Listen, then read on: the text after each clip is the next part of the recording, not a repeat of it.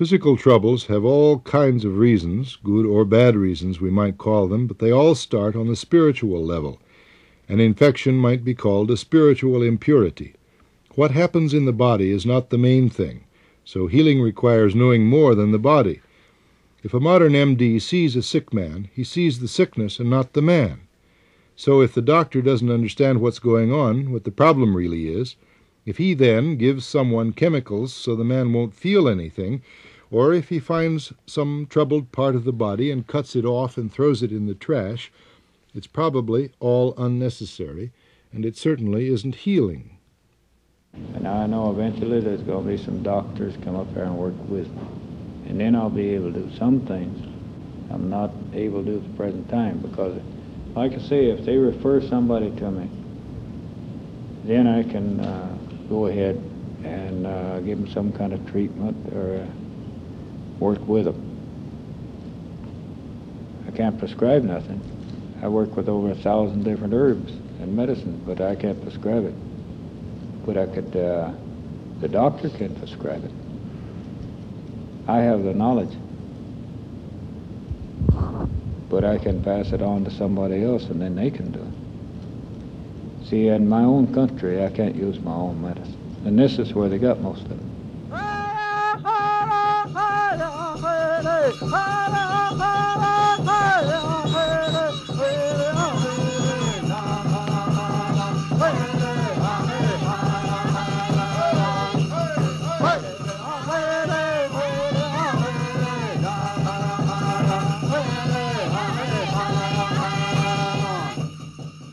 This is Rolling Thunder, Part three, The Healing Light, the third of an eight-part series on the Shoshone medicine man, healer, and activist.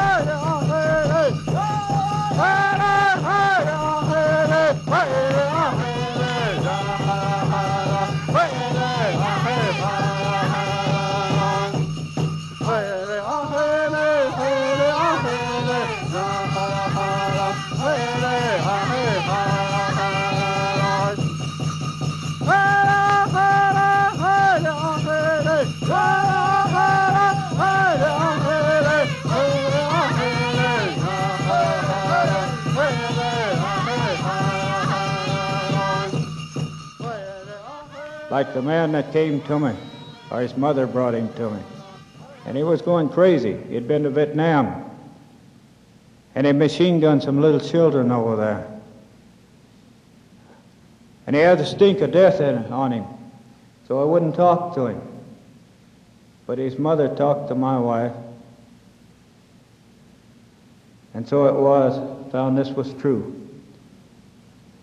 And there's some people supposed to die that no medicine man will touch, and no doctor can help.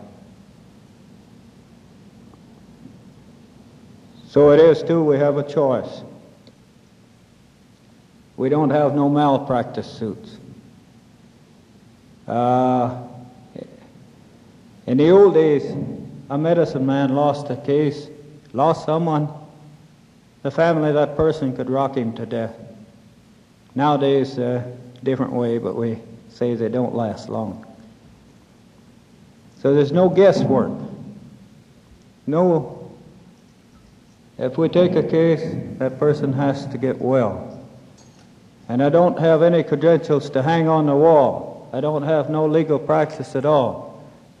And I also say that I don't do anything, and I don't. It's a Great Spirit's power. All power belongs to Great Spirit, but with no chemicals. That's a problem. See, tobacco came from here, this land, and it's sacred. It's used in our ceremonies. It's used in our medicine. And the tobacco, to us, is sacred. They don't tell you that. It's the chemicals they add to it that do a lot of damage to the mind and the body.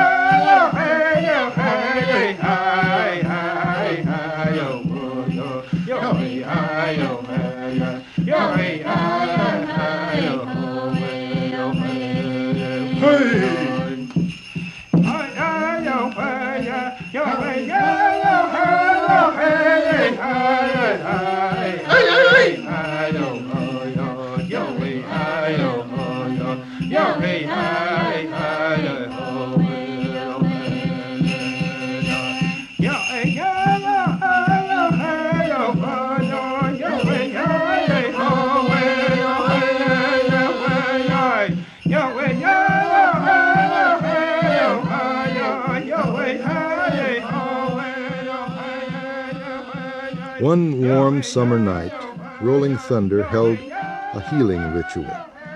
The day had been beautiful and peaceful. Puffy cumulus clouds looking like rabbits and sheep floated slowly on a high breeze above the canyon. The hot, steady sun dropped over the hill behind our camp, and dusk was long. As darkness fell, the ceremonial fire was started. Dry field grass was pulled up, and the ground scraped clean with boards and shovels to form a clear circle not far from the tents. The fire burned in a shallow pit in the center of this clearing. Three canvas chairs were placed side by side to face west across the flames. In the chairs sat the three people for whose benefit the proceedings were about to unfold. Rolling Thunder approached the fire facing east, and the ritual began. Spotted Eagle was his father's assistant. He lit the pipe, placed some sparkling crystals from the medicine bag in the fire, and sprinkled a sandy-looking substance around it in a circle. Dipping his fingers into a can of powder, Spotted Eagle patted faces, shoulders, and chests to form powdery white patterns on those of us who were participating by observing. We sat, Indian fashion, on the ground in a wide half-circle about the fire. Rolling Thunder spoke, and his words were straight and simple and strong. I have rarely heard anyone speak with such clarity and precision. He began with the usual invocation: to the east where the sun rises, to the north where the cold comes from, to the south where the light comes from, to the west where the sun sets, to the Father Sun, to the Mother Earth. Then he spoke of man's spiritual predicament. He spoke of the forced adoption of Indian children into white families, the destruction of forests, the testing of chemical and biological weaponry in Nevada. He mentioned war, oppression, jealousy, hate, and greed. This was not politics or protest. This was a healing ceremony, and Rolling Thunder was speaking to the Great Spirit about himself and his three patients and all of us who were listening. He was speaking about health, and he began with an accounting of the situation. It appeared as if he regarded the specific condition of his three patients a part of the total human condition.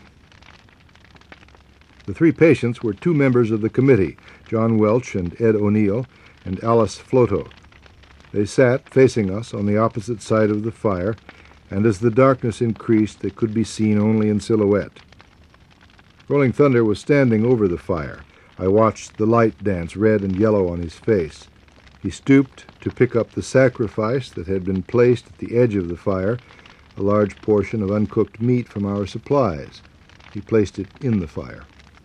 John, Ed, and Alice smoked the pipe and then spoke again in turn about their thoughts and attitudes and personal conditions, saying what they wished to achieve through Rolling Thunder's help.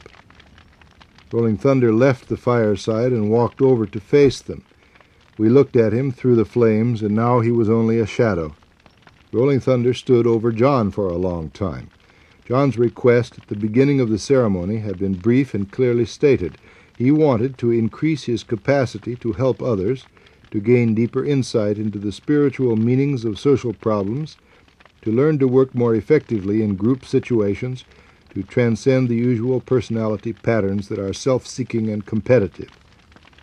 Rolling Thunder used his medicine feather and many times lay his hands upon John's head or shoulders. It was a quiet and almost motionless procedure. John sat completely still, and Rolling Thunder seemed to be moving only his arms.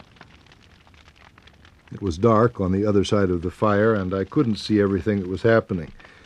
At one point, Rolling Thunder spit upon one hand and held it up. Then he rubbed his two hands together before placing them on his patient's body. Again, he used the medicine feather to make sweeping motions in the air. Putting the feather down, he moved behind Ed's chair, laid both hands on Ed's shoulders, and began speaking to the Great Spirit. Ed O'Neill lived with a severe physical handicap that was the result of polio. I knew that Rolling Thunder had doctored him several times. He didn't remove the handicap, but apparently he affected the way Ed related to his condition. I remembered Ed having once said to me, "If it were not for Rolling Thunder, I could not live the life I live today." Seen through the firelight, his silhouetted form looked somehow different, an almost imperceptible change in the way he held his head, or perhaps in the way he moved, transformed his image. There was a moment of complete silence. No one moved, and there was no sound in the whole canyon but the soft crackling of the fire. Then Rolling Thunder made a sudden, emphatic exhalation, leaned forward, and began to sniff, but with the sound of an animal, intense and rhythmic, not the sound of a man. The loud sniffs were interspersed with quick, sharp exhalations. Once or twice the sniffing stopped, and there was an eerie howling and wailing, as at the Council Grove ritual. Several times Rolling Thunder moved far off to the side, to a place prepared for him outside the reach of the firelight, and loudly and violently purged himself. It was an awesome proceeding, but there was no sense of apprehension or anxiety, only a feeling of stupendous seriousness and wonder. Again, Rolling Thunder used his hands and the medicine feather. He apparently was following a certain pattern. Again, also, I could see that raw meat had been placed at the feet of his patients, as it had been at Council Grove.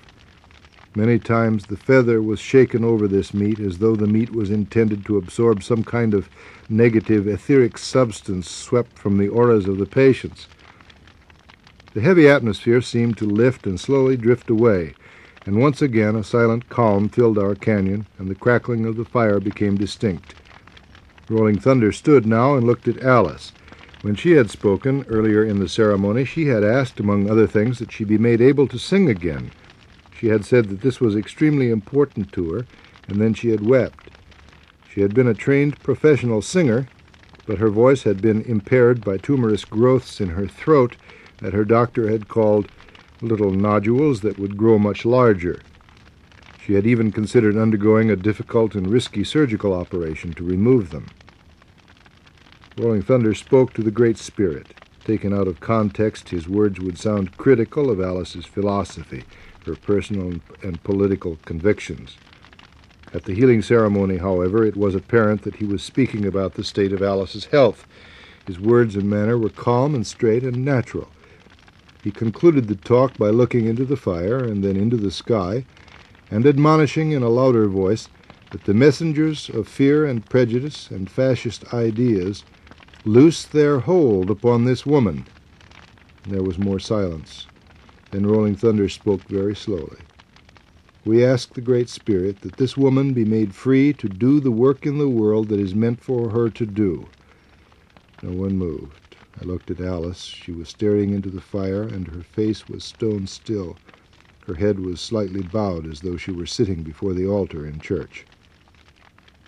"And we ask the Great Spirit that she be given back her voice, so that she can sing beautifully, because that brings her happiness. We ask that she be given happiness and joy and allowed to give these things to others, because happiness and joy are important to her. We ask that it be that way." He picked up his medicine feather. Standing in front of Alice, his body slightly stooped and his arms outstretched, he held the feather pointed at her. Suddenly, from just behind us, came shrill hoots of an owl, one after the other.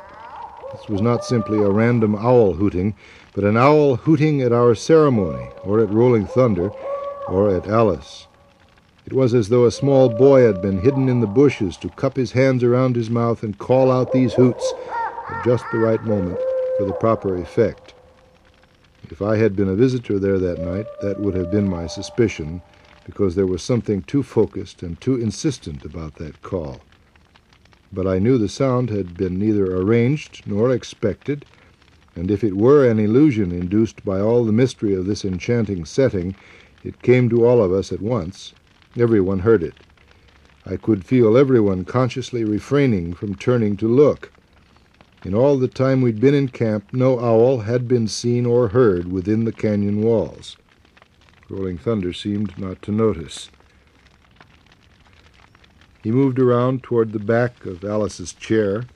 There were a few more hoots. It was a persistent sound. Suddenly, Rolling Thunder looked up and gazed in the direction of the sound. It was a long, steady gaze. His eyes reflected the firelight. The hooting stopped. It was never heard again. When it was apparent by Rolling Thunder's expression that the owl had been silenced, he spoke. His head was tilted slightly to one side, and his gaze was steady. His voice was incredibly calm. He spoke to the owl, saying something that sounded to me like, "You over there bringing your negative message." I thought he might not have been speaking to the owl as such, but rather to what the owl represented. Then he went on, directing his words this time to the Great Spirit, "And we ask that this not come to be as the sign has been given," repeating all that he had said for Alice, and asked again that it be that way. His voice and his words sounded to me as if he was mindful of a certain consonance between what is desirable and what is meant to be. I believed I was being an objective observer, but the phenomenon of Rolling Thunder and the owl evoked some intense sensory changes. Initially, I was startled and uncomfortable because I actually felt that the hooting represented some hostile challenge to Rolling Thunder or to Alice. But then, when Rolling Thunder stayed calm and simply repeated in a quiet manner what he'd already said, I felt a tingling on my face and back.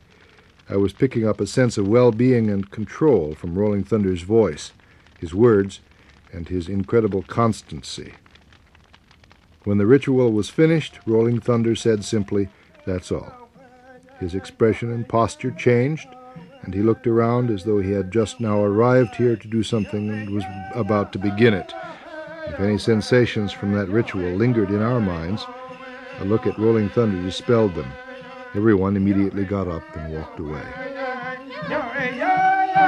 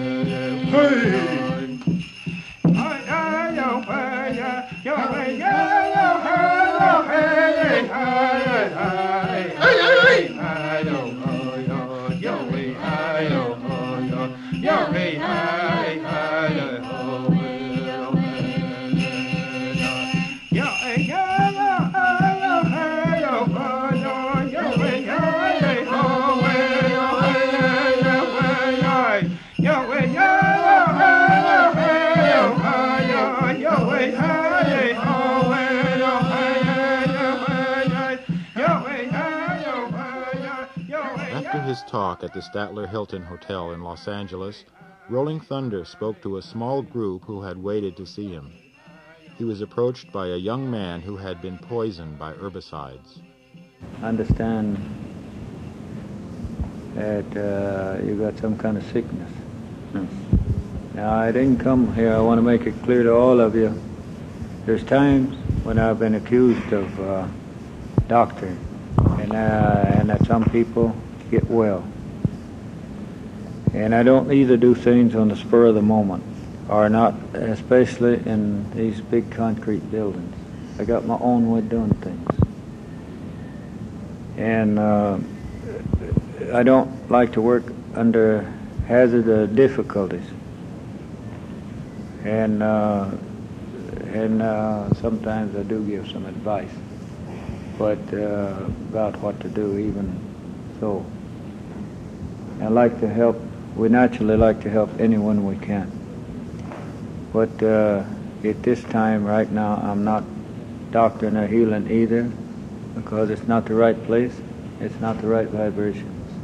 I want you to understand that. And there might be someday somebody around here got a tract of land uh, with woods and place where they'll provide me a place where I can come and doctor in my own way, and be also protected from the law. I don't have any paper to hang on the wall. And that's up to them. And to provide my transportation to get there. Because it's not a drugstore kind of a thing, where you go around the corner drugstore and buy your medicine, or go to the doctor and uh, you buy what you want and you walk out. I don't do things that way. And these good white people that uh, want these good things, and I'll tell you, they're going to have to work for it, or provide some way to make it possible. And it's up to you and the rest of them. I talk pretty directly. And, uh, and uh, so I, I, I'd enjoy myself to see that. Either change the laws, or either whatever way they know how, or some doctor believes in spiritual things. There's a lot of them I've found that I can work with, and, and he can refer whoever he wants to me. And that's the first thing I expect to do from now on.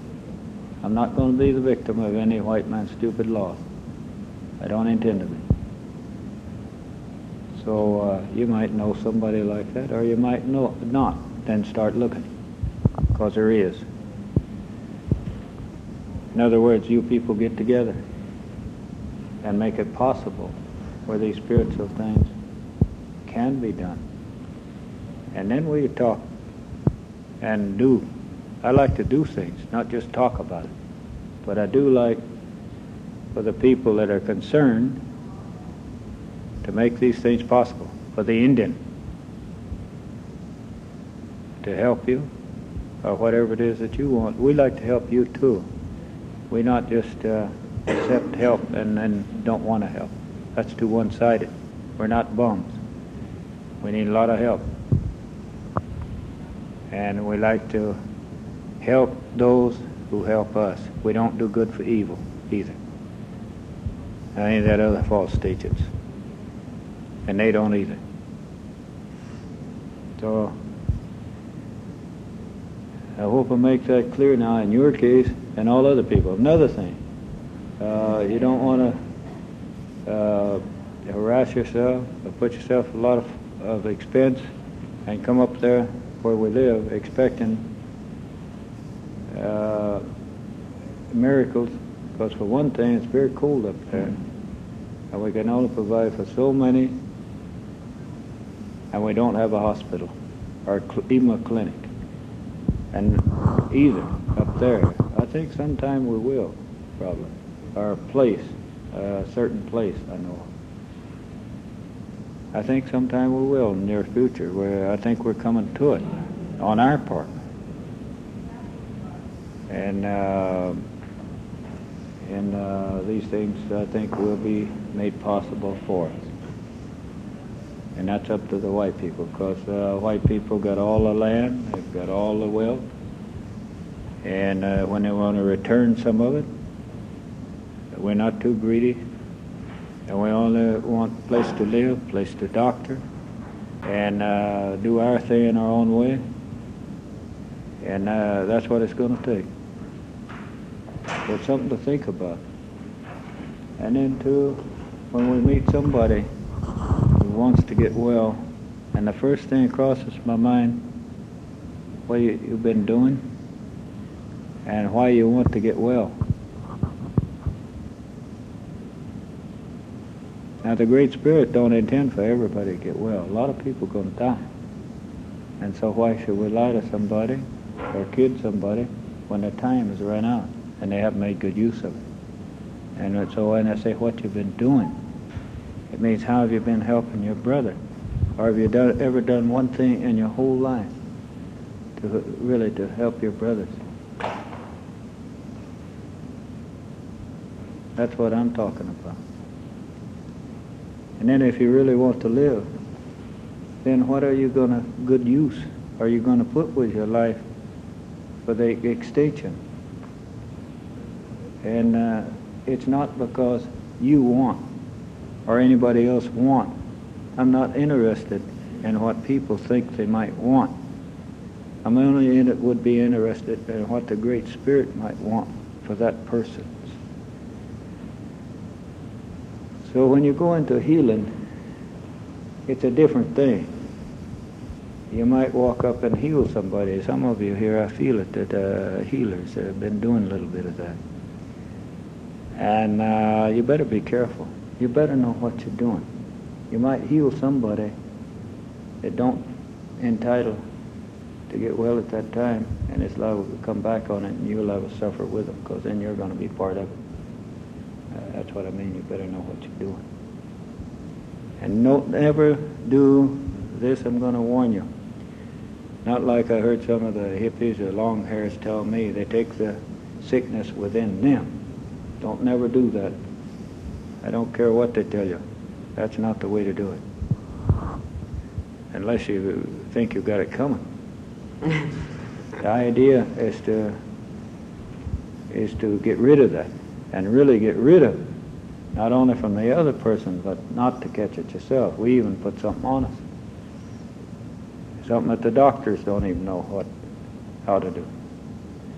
It gives off an invisible ray so that the, no sickness or evil can get through it. And so the idea is not to take the sickness within us. Like I wouldn't want your sickness, because I'm not. I think I'm entitled to it, and I don't want it. We don't, uh, sickness goes with uh, something evil or something we might have done in the past and even forgotten about.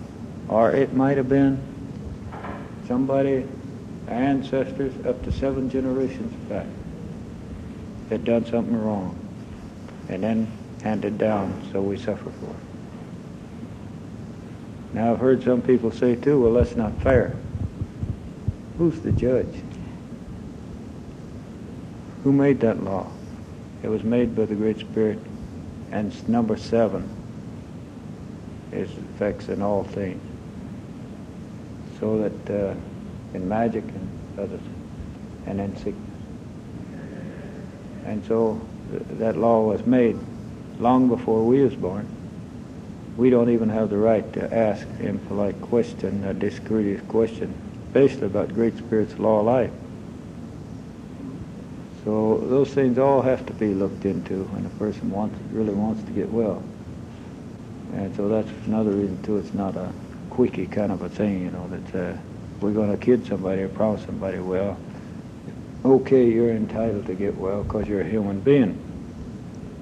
Well, uh, uh, some are, and some are not.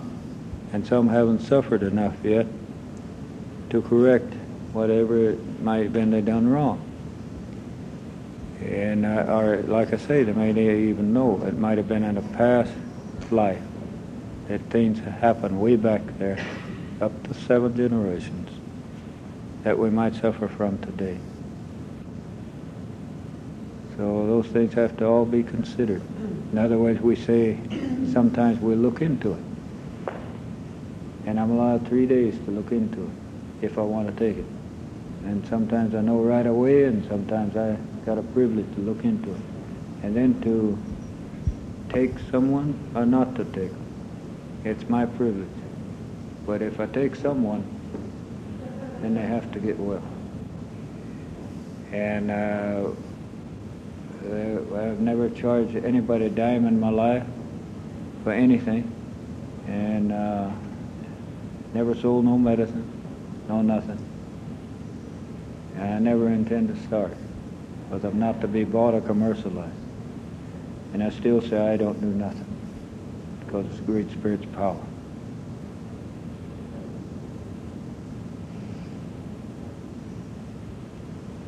So now what do you think?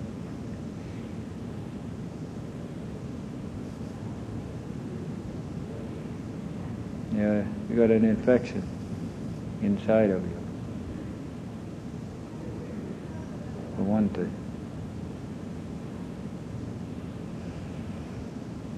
And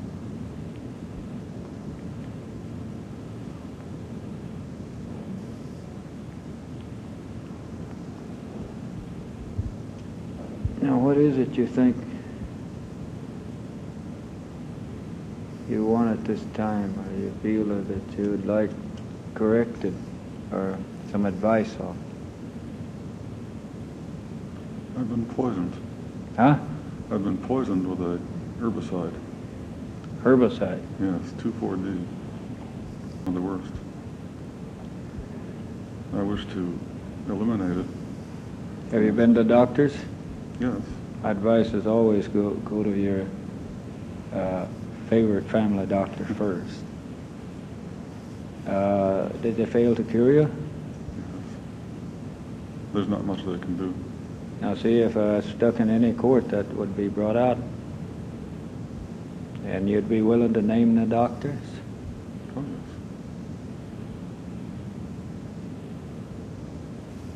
That'd all be brought out, you know. I, I don't know why they don't want to put me into court.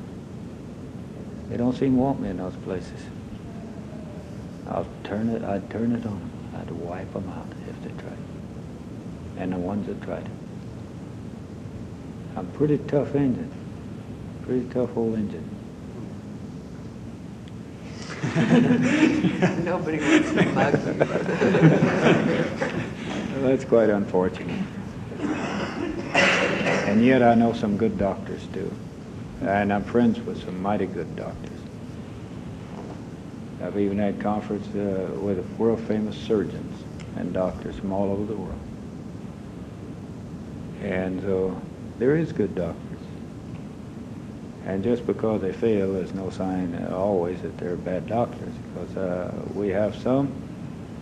Right up where I live, this one doctor refers all his cancer patients, sugar diabetic patients, to Indian medicine people, because they don't seem to be able to cure it.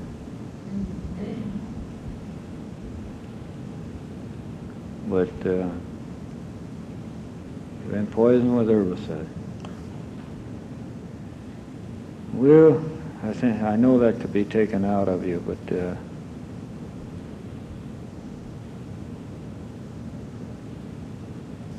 it could be. It's possible.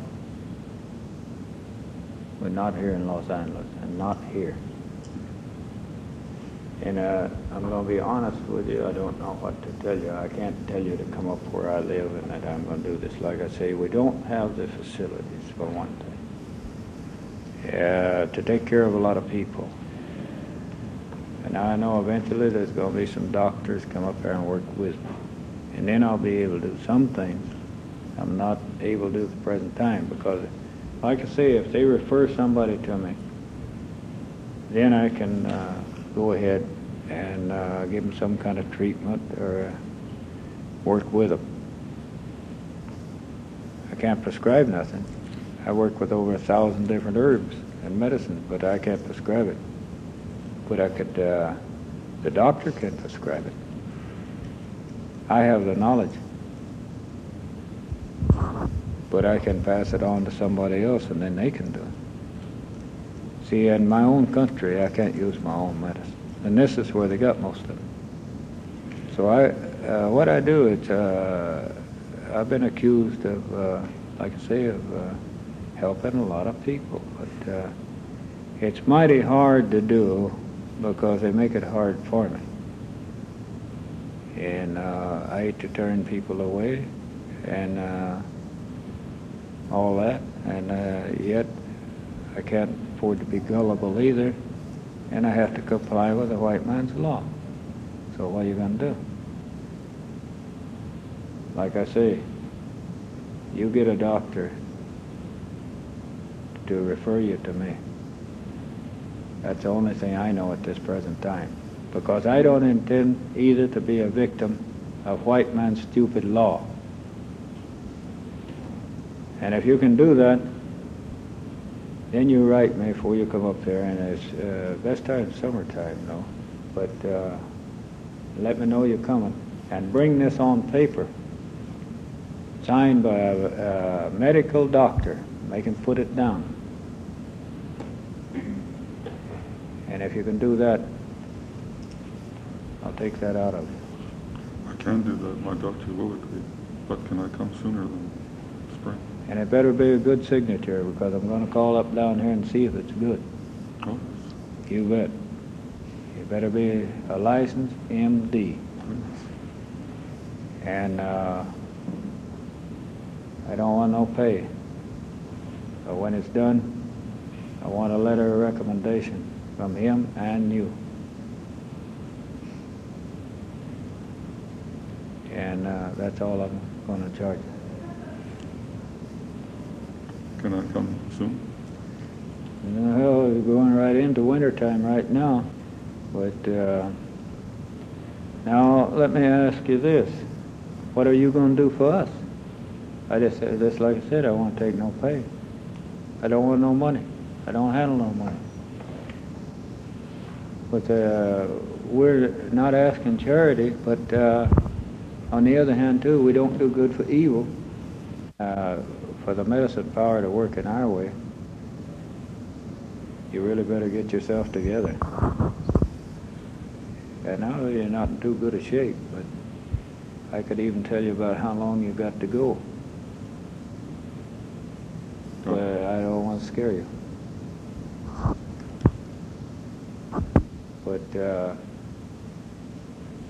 anyway, I don't want to embarrass you. But if there's something you think we need, or something you and we uh, and uh, some good thing you could do for us, or even if it's your good intentions. I don't know what that might be. Maybe write a letter to your congressman to, uh, to leave the Indians alone, or whatever it might be. I'd like to know what kind of brother you are, and if you're a brother. But it's not something we just talk about. It's something maybe we can smoke together on later. And to us, it has to be real from now on. We like to have brothers, a lot of white man brothers, more the better. But I'm not talking nowadays about those other kind we used to have, shake hands and then stab us in the back or break the tree. I'm saying that from now on we better be brothers. And if I help you, you better put it on the line what you're going to do to help us. You think about it. I'll give you a little time to think about it. And you can write to me. I never get to read the letters, but I got other young people up there that know how. And they also understand the big words in high English. So you think about it, what you think you can do, and in doing so, you'll be in better shape yourself to get well. And don't write a letter empty and, uh, well, it's too bad what happened to the poor Indians. Nothing like that, because it's happening yet right today. And that's what we're interested in. We're not living in the past no more. We know it's too bad what happened to poor Indians. And it's too bad today what's happening to us too. But, uh, and also to a lot of other people more and more. So that's what you want to get yourself together if you really want to get well in the spiritual way. And our mission is not just to wait till somebody gets sick or to cure a sickness. It's not just that. And c- curing a sickness, all sickness start in the first place in the spirit of the person. And if that spirit's not alive and healthy, and if you've lost interest in the real world or the spiritual world, if you've lost contact with yourself enough where you become apathetic and tired, you'll be tired. And you'll be, then pretty soon you'll be sick. And there's a lot of people here right tonight in that kind of a condition. And they're good people. Uh, I think most all the people here tonight was real good people. But I could tell it that a lot of these people here tonight not alive. Only half alive. And some almost gone. And I'm sorry for them. But if they're going to come back to life, I want to see them take the first step. They always got to take the first step. And that's why I talk pretty rough to you and a lot of them sometimes. It's not because I don't like you. Ask these others. Ask my own young people. Like I tell them, I'm a pretty rough old man. I try sometimes to jar them like if, uh, uh, if they don't uh, shape up. So if I treat you people the same way, you've got to figure, well, that guy must like it, that Indian must like it a little bit, or he wouldn't talk to us like that. So, uh, now see you smiling. First time I've seen some of you smile tonight. And that's good. That's part of getting well. That's, uh, you took the first step already. Not hard, is it?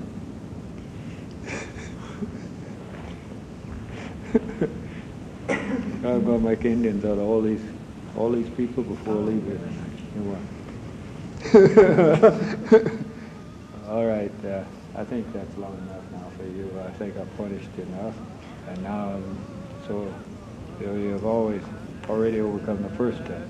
There might be others, but I can see you really want to be well, and I think you're a good man.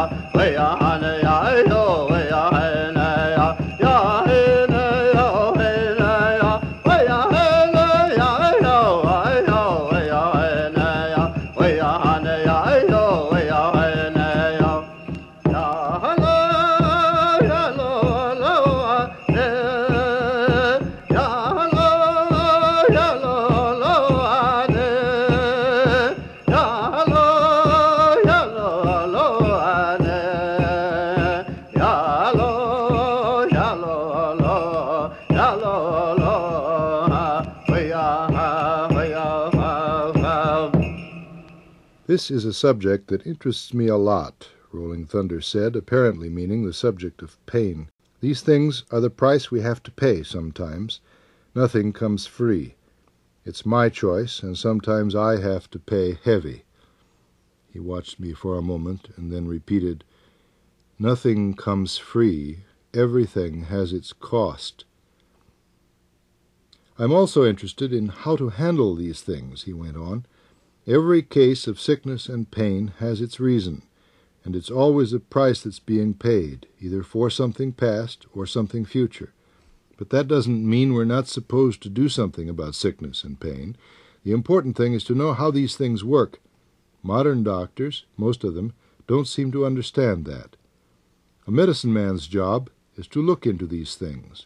We know that everything is the result of something and the cause of something else, and it goes on like a chain. You can't just make the whole chain go away. Sometimes a certain sickness or pain is meant to be because it's the best possible price for something. You make that go away, and the price becomes greater. The person himself may not know that, but his spirit knows it. That's why sometimes we take up to three days to look into things before we take a case, and we may not take it at all. He paused for a moment, looked around, and then he called for Spotted Eagle. There was no answer. Physical troubles have all kinds of reasons, good or bad reasons we might call them, but they all start on the spiritual level.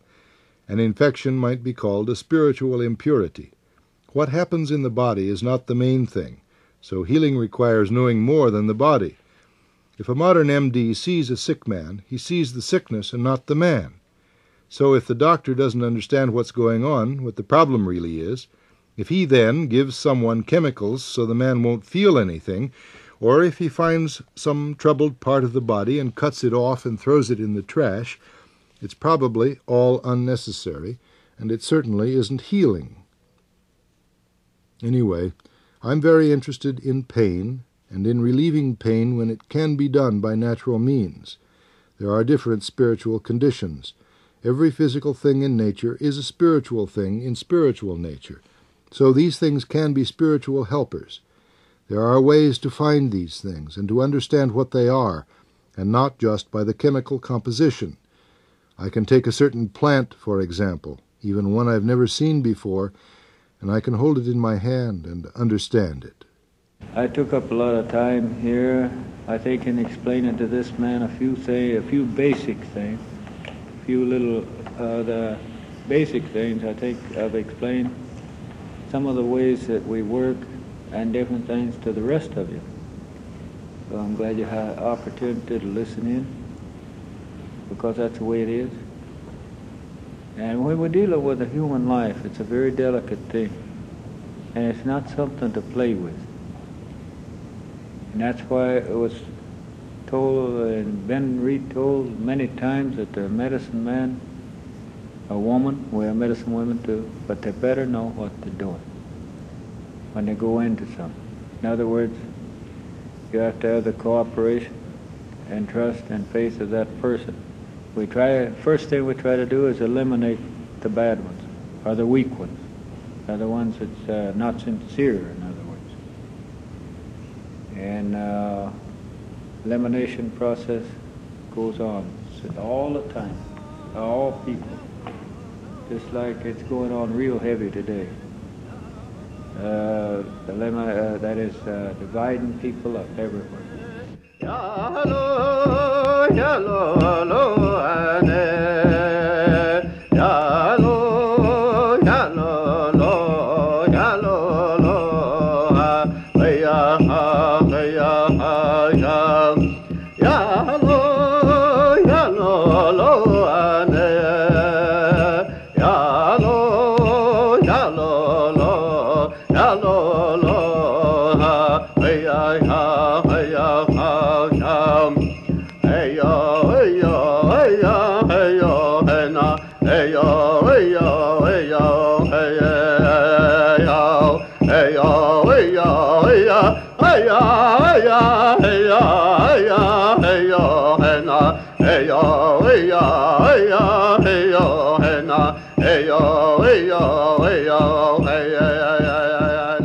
Now there is more, Rolling Thunder said, clearing his throat, depending on what you mean by more. There is a lot to be done, but then there's no way to put a time limit on it or fit a schedule to it. That answered my first question. It would be easier now to bring up my second. I could do that tonight. One thing we'll be doing is communicating with people. There are a lot of people who want to do something and don't know what to do, and we have to get it together. There are a lot of people ready to learn something, and they don't know where it's at. This is a lot of work. Of course, the pinyon tree chaining is still an issue, and that fits into everything, but that's not all. There are a lot of doctors, medical doctors and psychiatrists, especially the young ones and the new ones, who are thinking in new ways, entirely different from the old establishment. Some of our people will be working with these people, and they'll be cooperating with us. As I said before, we have knowledge and capabilities that they're going to need, and they have some abilities and techniques that we could learn about, too. I would like for you to talk to these doctors in Bolinas and Virginia Beach, and get the documentation on what I told you. He paused and squinted. I felt very strange. Perhaps it was coincidence, but it was done as if he knew these were my questions. If you meet these doctors, you'll find them very easy to talk to, and there'll be more, more like them. They're not intimidated or disturbed by our medicine. They don't have a sense of competition about medicine, and they don't feel threatened. It's not that they understand about Indian medicine, because these things are new to them, but they're open-minded, and they think like we do in many ways. They would agree with some of the things we've always been saying. Years ago, for example, it would not have been our place to go to your people and tell them to stop using chemical preservatives and synthetic foods. We knew the time would come when your people would be concerned about and want to talk about these things. I believe in natural vitamins, he said quietly. He nodded at me. He put down his pipe, lifted a kitten out of his lap, and went into the kitchen and came back carrying as many bottles as his hands could hold. These are the vitamins that we take. These are the ones I like to recommend when I'm asked. I felt a strange sensation along the surface of my skin, especially on my face. It was not surprise or amazement, but more like appreciation. This had happened before, when I was able to participate in some communication or understanding far beyond my own capacity. I felt gratitude. Vitamins are life, a certain life force that can't be synthetically produced. A lot of different things might look the same under a microscope to most people, but there's more to things than meets the eye. There's going to be some way to show that difference, though, so that people can see it, like the difference between synthetic and natural vitamin C. Some instrument or some system exists, I think, that will show that, and I have a feeling we'll find out what that is, and we can use that too. I have a feeling that's right around the corner. He sat down again and talked about the new doctors and their thinking, the cooperation and mutual endeavor that was to come about in the future. Of course, there are many things that some of the old establishment doctors will never learn, no matter how much chance they have to learn. It might be mainly because they don't want to, but then that's their business. There are other people who understand or think they do almost too easy. They say they're anxious to learn and that they want to know about all these things, but yet they don't want to do the discipline and the purification. They don't want to do the work to prepare themselves, so there is the danger of too much being revealed too early. On the other hand, I know there are many people who are ready to learn and looking for a way, as I said before. If these people come together to really learn, doctors and students and workers who have a real purpose, if they are really sincere and not just curious, then I would be willing to speak. Now, anybody like to ask me any questions? Now, like I warn you, I don't have all the answers because I'm not a dictator, I'm not a big shot guru, and they, they claim they have. I don't know all the answers, but if I do know, I'll tell you. Oh, I would like to know what you were doing with the feather when uh, there was singing going on and you were shaking the feather and pointing it around. There were uh, some people in a group that were quite depressed and feeling quite badly. And I was putting the power where they would feel better. And I seen some of them start to smile and stand up and feel better. And that's what I was doing. That's part of the medicine, the doctor.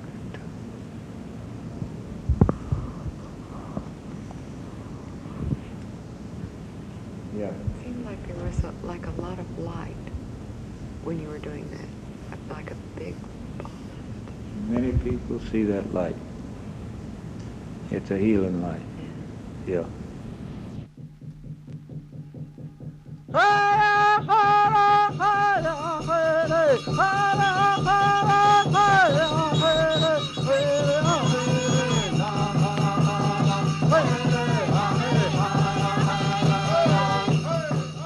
You have heard Rolling Thunder, Part three, The Healing Light, the third of an eight-part program on the Shoshone medicine man, healer, and activist. Selections from the book Rolling Thunder by Doug Boyd were read by Mitchell Harding. Music by T. Nightwalker, D. Osage and the White Skunk Sisters, the Northern Cheyenne Singers with Philip Whiteman, Tom Woodenlegs, Gilbert White Dirt, Harvey Whitman, Ross Teeth, and James Redcloud, and Leo and Valentino La Capa. Technical and production assistance by Margaret Fowler, Amanda Folger, and Mitchell Harding. This program was produced by Roy E. Tuckman for K P F K F M, Pacifica Radio in Los Angeles.